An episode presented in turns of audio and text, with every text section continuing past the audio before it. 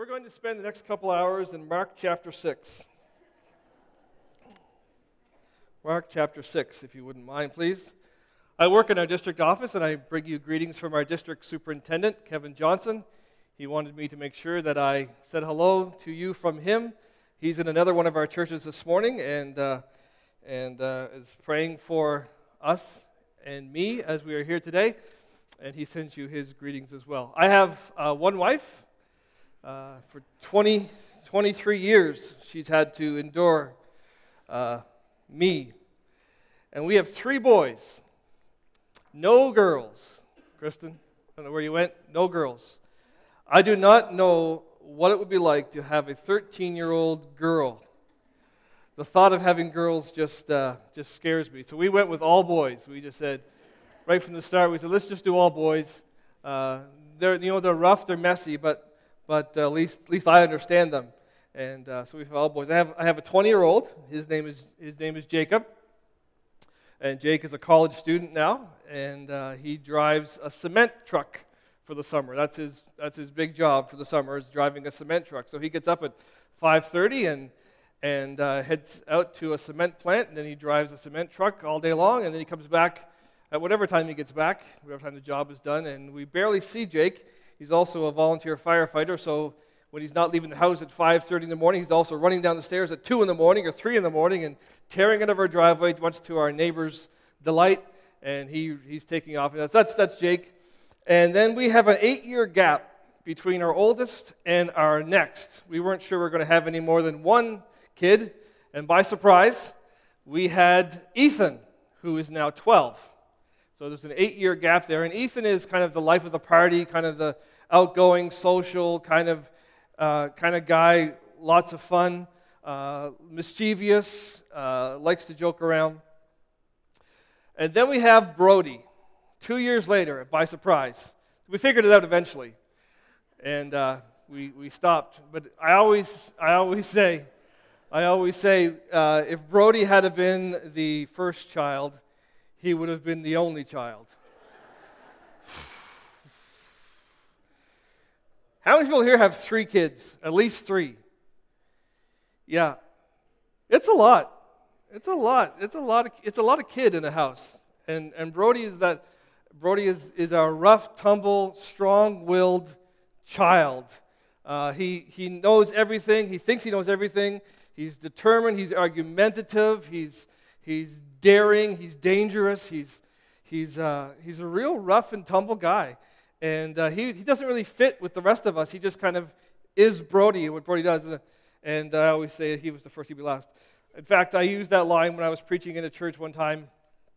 I said, like I said to you this morning, if Brody was our, our, our first child, he would have been our last child. And I say that because he's not with me, right? So I can get away with talking about our kids. And then one morning, around 5 o'clock in the morning, Brody comes to me with his iPad in his hand, and he wakes me up, as they tend to do at 5 in the morning. And he says, Dad, what did you mean when you said that if I was the first child, I'd be an only child? I said, I never said that, Brody. I love you, la la la, la whatever you can say when you're sleepy. But I just watched this video on YouTube of you, and you said that if I was the first child, I'd be the only child.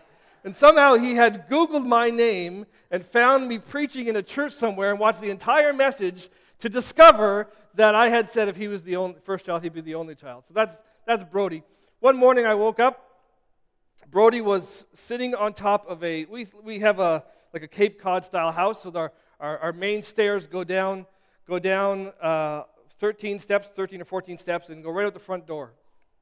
It's the design of the house. And I woke up one morning, there was Brody wearing nothing, sitting on top of a Tupperware, like a tote bin lid, at the top of the stairs.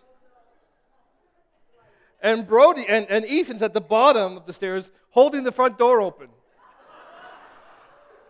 and I run, I, you know, when you're a parent, you know there's two kinds of quiet. There's a good quiet that we all enjoy, then there's the bad quiet. And you know, when you hear the bad quiet, you got to get up and run. So I just made it just in time to grab his naked body and pull him off the stairs, about three, four stairs down, as he was trying to go off the stairs uh, and out the front door into our neighborhood in the middle of winter on the top of a Tupperware Tupperware kids. So it's nice to be here this morning. My family's not with me. And uh, school is out, so we sent our, our two boys down to, down to Nanny's house for a few days, just to give us a bit of a break.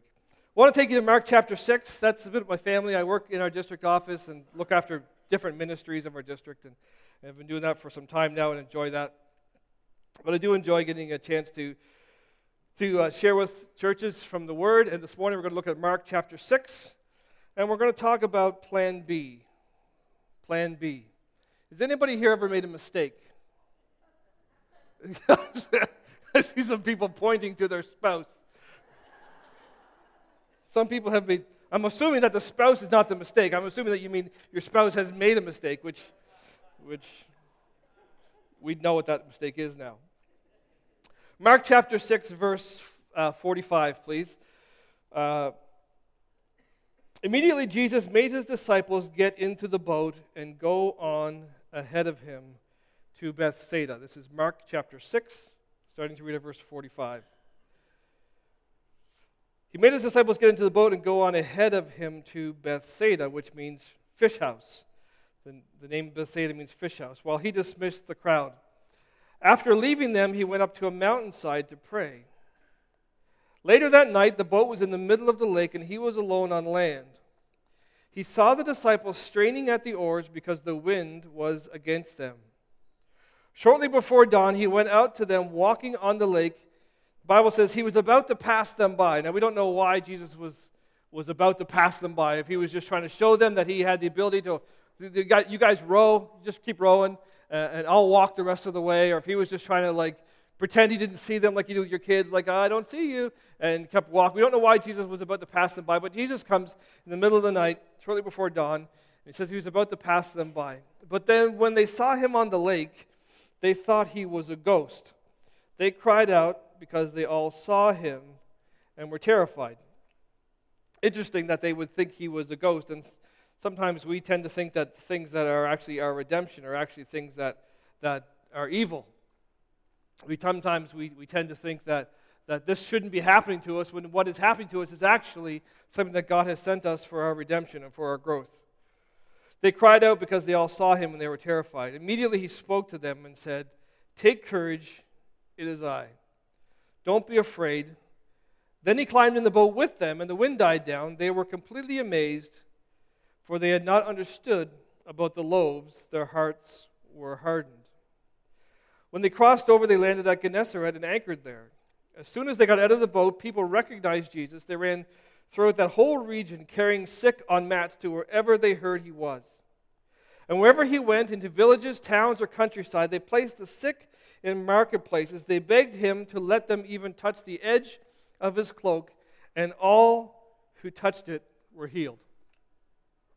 A great story, and what has happened just before this story is the miracle of the feeding of the 5,000, which was actually probably more like the feeding of 10,000 because they only counted the number of men who had eaten. And the Bible says the number of men who had eaten that day was 5,000. So if you throw in women and children, you would probably get 8, 10,000 people. And everybody remembers the story. It's one of the most famous stories in Scripture of Jesus taking the five loaves and two fish and, and, and giving thanks to God for it, passing it out, and at the end of that, at the end of that feed, there was, there was 12 basketfuls of bread and fish left over. So they had had this great miracle. Disciples were tired, they were hungry, and they, they were kind of weary of people. And Jesus said to them, You guys get in the boat and go across the sea to Bethsaida, and I'll dismiss the people. And then he, so he did that. They put him in the boat, and off they went. And then he spent some time in prayer, as, as Jesus was often prone to do. Just leave the crowd, leave the disciples, leave, leave people, leave the busyness of life and ministry behind, and just get alone where he could pray. So he did that. The disciples get in the boat, and then they get in the, in the waves. There's a couple different accounts of this story in the, in the, uh, in the New Testament. And, and one account says the they, were, they were buffeted by the waves. That means the, the waves were, were, were, were bothering the boat. They were having some hard rowing, and it was, it was a difficult time and they were in the middle of the lake. Somewhere along the way, they, they see Jesus coming across the water, walking not towards them, but near them.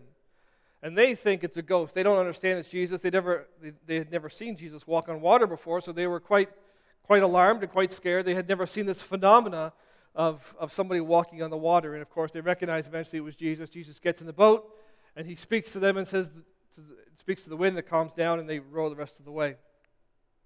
When they land, a great miracle takes place. They land in Gennesaret, and people begin to carry sick people to Jesus. And uh, by then, he had been known in the region. People understood who Jesus was and knew that he was a guy who could deliver miracles and could heal people. And so they recognized him and they brought sick people to Jesus. And I love the picture that, this, that, that Mark paints here. It says they put sick people on mats, and then they carried the mats with the sick, sick people on them to Jesus. And to me, that's just a, a great picture of the church that, that there's, a, there's a person who needs Jesus. And, and, so, and, and so the church each grabs a, a corner of the mat. And as a team, they bring the people to Jesus. Jesus said, I will make you fishers of men. And we tend to think, like I do, because I love to fish, that we stand on the shore of a, of a bank and we cast our rod and we try to catch lost people. But when Jesus said to the disciples, I will make you fishers of men, they would not have understood it as rod and reel fishing. They would have understood it as net fishing, right? And so, so you fishing in that day was done in team, it was done in group, it was done with multiple people. And when he says, I will make you fishers of men, and many of the disciples would have thought, ah, he wants, he's going to make us, us uh, as a group, fishers of men. And so they get this great picture in the story of, of, of, of, people taking sick people and putting them on mats and say, okay, hey, grab a corner, grab a corner, grab a corner, grab a corner. And they put the sick people out and they bring the sick person to where they think Jesus is going to be. Beautiful picture of the church, bringing sick people to Jesus. And uh, it was such a great miracle. They, they, they begged Jesus to even let them touch even the edge of his cloak. And anybody who touched the edge of his cloak was healed. It was this great miraculous event that happened that day in, in Gennesaret. One of the most powerful instances of healing in all the New Testament, where all these people just kept flooding Jesus with sick people, only to see Jesus heal them. I want to take uh, a few moments and just bring out three quick things out of the text, and then we'll go into a communion service, and then we'll go on with our day. I want you to look in verse number 48.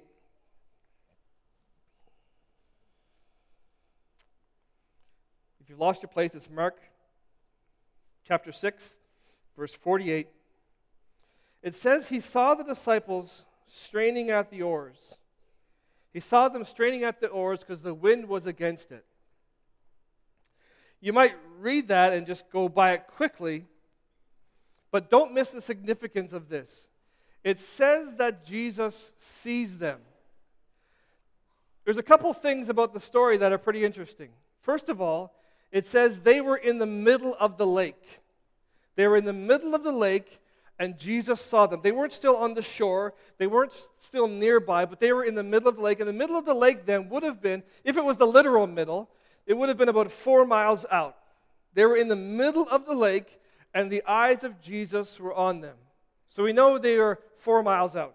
The second thing we notice is that in verse number 47, uh, it's, it's a storm. It's, it's, it's, a, it's, a temp, it's, a, it's a tempest day. It's a, it's a day when there's wind and there's waves and there's mist and there's, there's, there's fog probably, and it's, it's, it's, it's low visibility day. So they're in the middle of the lake. They're in a low visibility day, and yet the Bible says Jesus saw them. If you look a little further in the text, it'll say, at, it'll say shortly before dawn, Jesus went out to them walking on the lake. So it's, it is the, the middle of the lake, four miles out. It's low visibility because of the storm, and it's nighttime. And we read the text and just says, Jesus saw them straining at the oars. We think, oh, he just looked across and he saw them straining at the oars. But the truth of the matter is, he saw them from four miles away in the middle of a storm, in the middle of the night. Jesus saw them. And I want you to understand this morning that in the middle of your storm, in the middle of your mist, in the middle of your darkest night, Jesus still sees you. I want to speak to the person this morning who believes that God is far away. I want you to understand this morning that the eyes of God are on you. You are not unnoticed by God, no matter how, how you feel or how it seems. They looked around, they couldn't see Jesus in their boat. They looked beside the boat, they couldn't see Jesus beside the boat. As far as they knew, they were just, they were just doing what Jesus told them to do. Get in the boat, go to the other side. They're just, they're just being obedient. And here they find themselves where they feel like they're absent from God. And there are countless people in our churches every Sunday who sit there and think, I'm just trying to do what God wants me to do. I'm just trying to live my life right. I'm trying to follow His commands. I'm trying to obey Scripture. I'm trying to, to tell my coworkers. I'm trying to do all the things that Scripture says, and yet God feels a million miles away. But the truth of the matter is, when God says, I will never leave you, I will never forsake you, He means I will never leave you, I will never forsake you. He is not going anywhere. You are not unnoticed by God. And although you might not sense that his presence is near you, I guarantee you that his eyes are on you. You are not unnoticed. Just because God is silent doesn't mean that he's absent. God is with you. And so if you're here this morning you feel like, well, I just see God doing stuff in other people's lives, please don't take that as evidence that God has abandoned you, because the Bible says that he is with us even to the end of the age. God is with you and God sees you. So it's important that we understand that before we talk about mistakes, which is where we're going to eventually. The second thing, the second thing really happens two chapters earlier. Two chapters earlier in Mark, the disciples are in a boat and they're in a storm and Jesus is in the boat. And if you remember the story, they're, they, they, they're, they're crossing a lake, and all of a sudden the storm comes up, and the winds and the waves are furious, and, and, and the disciples are getting upset. And where was Jesus? Jesus was asleep in the front of the boat. He's just taking a nap. Jesus, everything is falling apart. Life is going miserable. We're in a storm. Everything is just not going the way it's supposed to be. And where is Jesus? Jesus is falling asleep. Jesus is sound asleep in the front of the boat. And so the, the boys, they're, they're bailing water, they're rowing, they're doing what they can, they're panicking, they're, they're frustrated, they're probably getting angry that Jesus is not here. And, and, and, and, and Jesus is asleep in the boat, and, and all of a sudden they just, they just had enough. They just had enough. They said, Jesus, don't you care that we're going to perish here? And they, they wake him up, and it's, it's like my life with Brody. Every morning, 5 o'clock, it's, it's, it's Brody in my face. Dad, dad, daddy, daddy, daddy, daddy, daddy, daddy. Eddie pooped in the floor. Daddy, daddy. Eddie's our dog. He's not one of our kids. Eddie's the dog. And it's always a piece of news that has to come early in the morning. And, and, and the disciples are with, with Jesus, and, and, and Jesus uh, uh, is asleep at the, uh, in the front of the boat, and they wake him up Jesus, Jesus, Jesus, don't you care that, that. And Jesus wakes up, and he's looking around, and there's water, and there's wind, and there's waves, and there's disciples going crazy, and he, he, he comes to his senses and he's like, Wind and waves, disciples, shh, everybody just calm down. And the wind and the waves, they all calm down. And the disciples say, Who is this that even the winds and the waves obey him? It's Mark chapter 2. Two chapters later, where are the disciples? they're back in a boat in a storm. And they're scared to death because the wind was pounding against them again. And then, and then this time, Jesus is not in the boat, but he's near the boat and he comes walking by. And, and the interesting thing is that the only thing that's happened between their first storm and their second storm has been this miracle where Jesus fed 10,000 people. And that's why the scripture there says, they had not understood about the loaves, their hearts were hardened. Because between their first storm and their second storm, there is a lot of miracle. But yet they find themselves in a place of doubt again. And I want us to understand this morning that because of the things that we've already gone through, that serves as testimony to us that what we're going through now, we will get through again. The Bible says that He will take us through the storms and He will never leave us. So the fact that we've come through a storm is proof to us that we're going to make it through the next storm. The truth of the matter is, you're still here.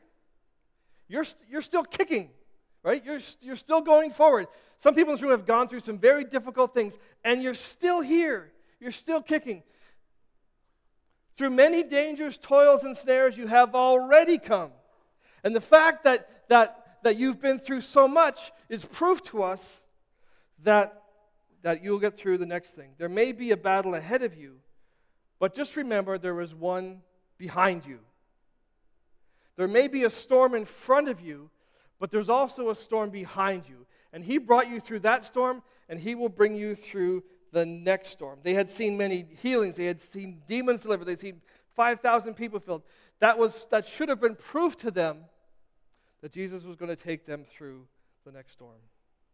The third thing is this. If you look in verse 45,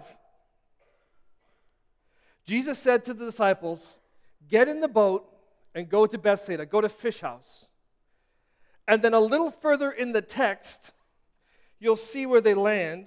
And it says, when they had, verse 53, when they had crossed over, they landed at Gennesaret. So Jesus told them to go to Bethsaida, but they land in Gennesaret. We don't know what happened. All we know is that Jesus gave them an instruction and said, Go to Bethsaida. But at the end of the story, they're pulling ashore in Gennesaret. Likely, what happened was that they were in their boat and they were in the storm, and they said, We don't care less about Bethsaida. We just want to go to the first port that we can get to. We have an expression in Nova Scotia that says, Any, any port in the storm. Any port in the storm. A storm comes, they forgot all about Bethsaida, and they said, let's just get to, to, to, to safe ground. I went fishing yesterday, and I forgot to charge my trolling motor battery. And I thought I had enough battery to go fishing for the day and make it back. So I was in the middle of the lake on my way back to port to where I parked my car. And I have a very heavy 12 foot plastic tub of a boat. And halfway across the lake, my trolling motor dies.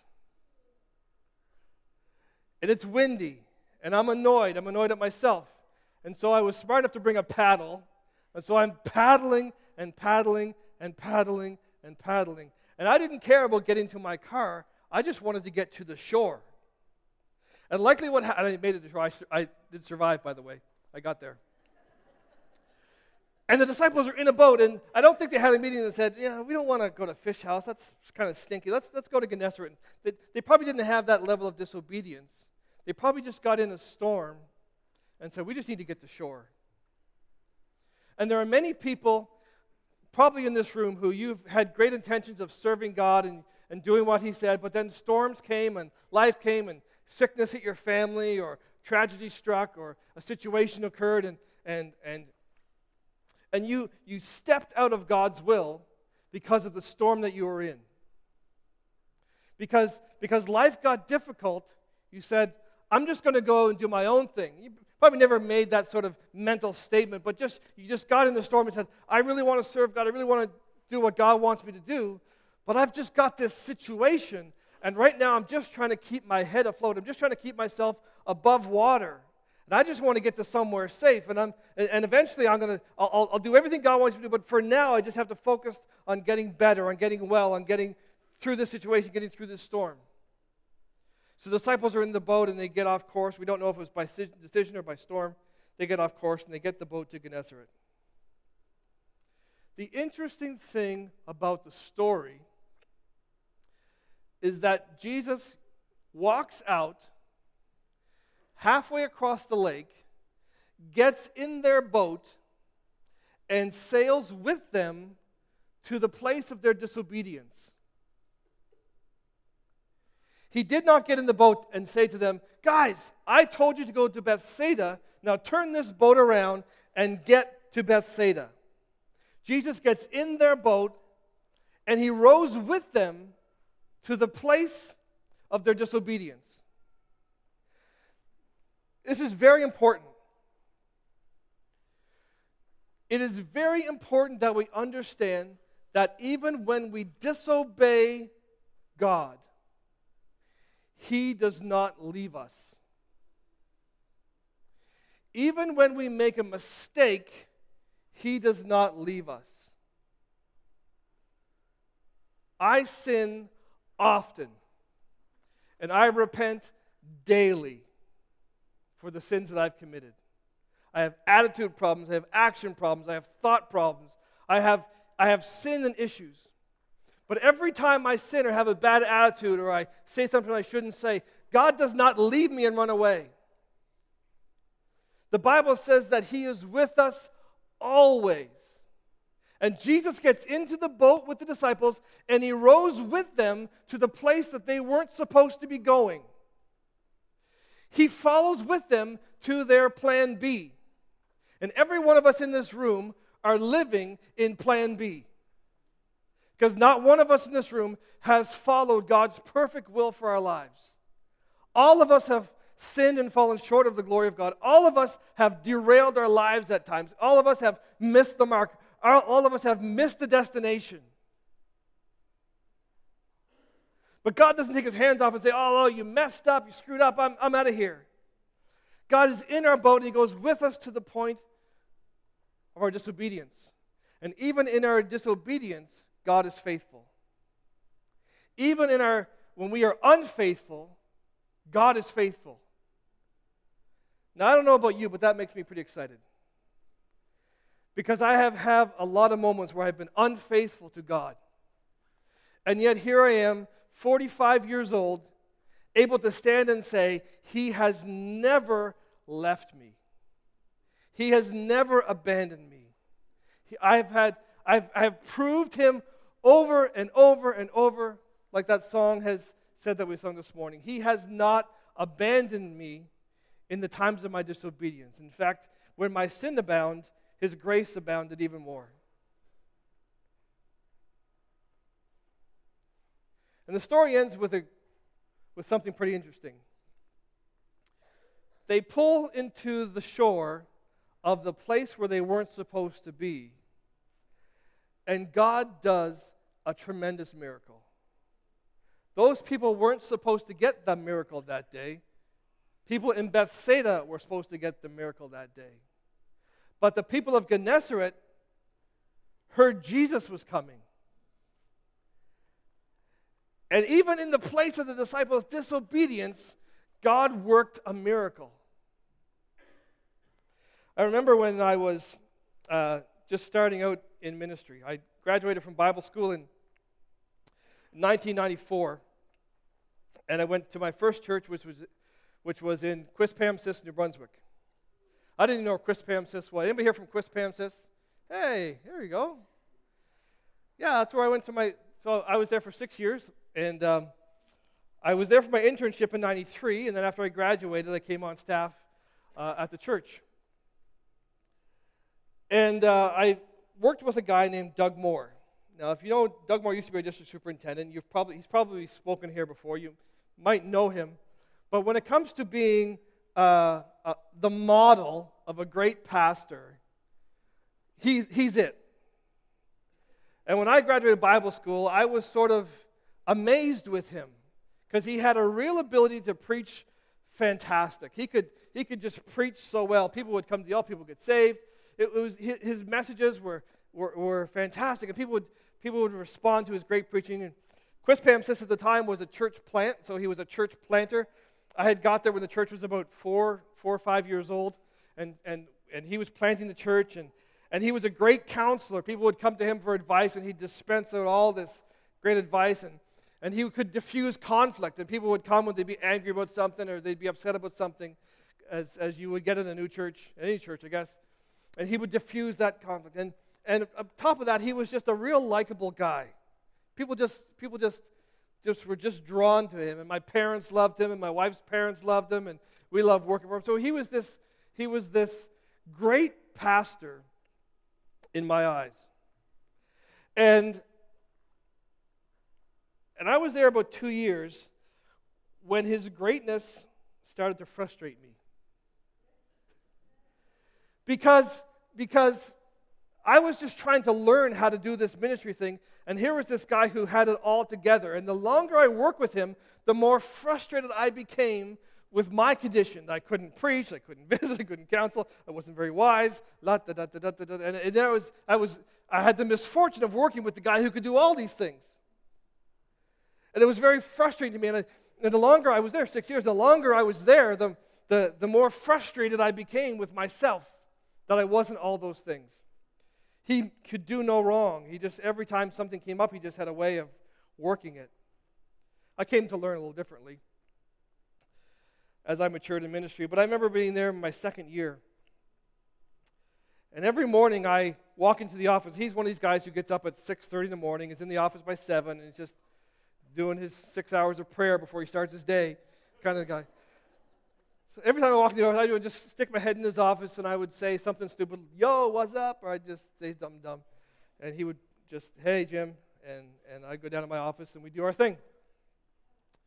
One morning, about my second or third year into it, I'm feeling really low because I'm not where I want to be, and I'm, I'm with this guy who's everything that I want to be, and I'm really frustrated with myself. And I walk into the office and I do my usual routine. And I stick my head into his office. And as I stick my head into his office, I catch the sight of him slamming down his phone. That was back when we had phones with cords and stuff in it. Slamming down his phone on his desk. And with his left hand, taking the entire contents of his desk Bible, coffee, notes, books, swiping the whole thing, boom, into the trash can next to his desk. He completely lost it. Don't tell him I'm telling the story. He, he completely lost his marbles. The Bible was covered in coffee. His notes were everywhere. It was just this hurricane of a, of a swipe, boom, into the trash can. And most of it missed the trash can. And he had just everything had trophies and coffee cups and, and cup holders and all these things just fell onto the floor and, and, and the phone and it was just this big chaos and i just stepped back of his office and went down to my and as i turned and walked out of his office joy filled my heart i have never in my life as felt as light and as happy and as wonderful and as exuberant as I felt that day turning away from this office when the man crashed and burned. We never talked about it. He never said anything about it. I never knew who was on the phone. I never knew what they said. I never know what happened. All I know is when I saw him lose his cool, inside it did something wonderful to me. I know I'm pretty carnal. I'm pretty carnal. I know you're thinking. I'm not saying that I'm. I got. I am, I am pretty carnal. And I just felt so fantastic that that I was able to witness that experience. And I want you to understand this morning that Jesus wasn't planning on being there in Gennesaret. That was not the plan for the disciples. But Jesus takes the mistakes that they made and made ministry out of them. And Jesus can take the mistakes that we make and make ministry out of them. God can take our disobedience and make ministry out of it. The same way that when I saw Doug, that's a bad story, I know, but the same way when Doug, Doug's, Doug's failure happened, it did something in my heart that says, you know what? There's still hope for me yet. And they land on the shore, and the Bible says that everybody who touched his cloak was healed. Your storm will be a story someday. your story will be ministry someday. God will take the mistakes that you make. If you let Him redeem them, He'll make them into ministry. And even in your disobedience, God can switch that and make that something great for His kingdom. The storm will not break you, it can make you if you let if you let God redeem the story. So I don't know this morning your stories obviously or your situations. If you feel a mile away from God or feel like God's a mile away from you or 4 miles away from you and you're in the middle of the lake in a boat in a storm in the middle of the night, I want you to understand that God sees you. God sees you. And even if you're going the wrong direction, even if you're if you're if you're paddling just to just to get out of the storm you're just trying to get through you're just trying to get by you're just trying to keep your head above water and you're not even thinking about what direction your life is going in, in god you're just trying to survive i want you to understand that god is with you. He's with you. He has not left you. He has not abandoned you. He sees you he's near you and he's watching you. And even if you end up in the wrong destination even if you make a mistake even if you go the wrong pathway that's not what God has for you. That's not His plan for you. That's not His purpose for your life. But even if you make a mistake, the Spirit of God is still with you. And this morning, if you're sitting here and you're like, my life is so off course, my life is so going the wrong direction, I want you to know this morning that there is a Savior who is standing outside your boat, willing to get into it with you and row to whatever destination you're going to. You have a Savior who is close to you and is going to stick with you no matter how many times in this life you mess up, He is going to be with you. The great thing about God is that when we ask for forgiveness, God forgives. God forgives.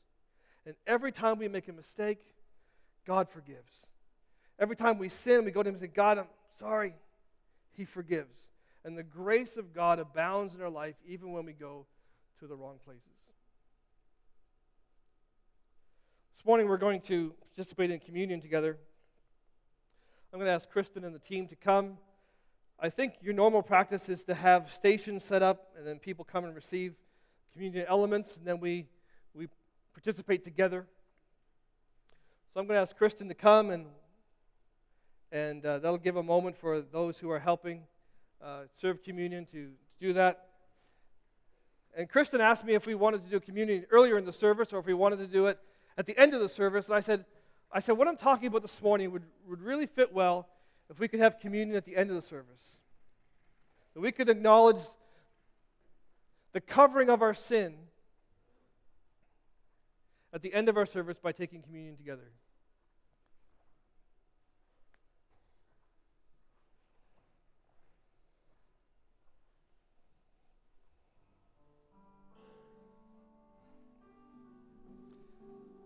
So maybe we could stand. And I'm sure you just come down the rows and grab your emblems and move back to your seat. So if you would just do that, please. I apologize, I'm not very familiar with how you do things here, but I'm sure you're used to it. If you're new here, just follow the person who's, uh, who's in front of you and uh, come down one aisle and go back down the next.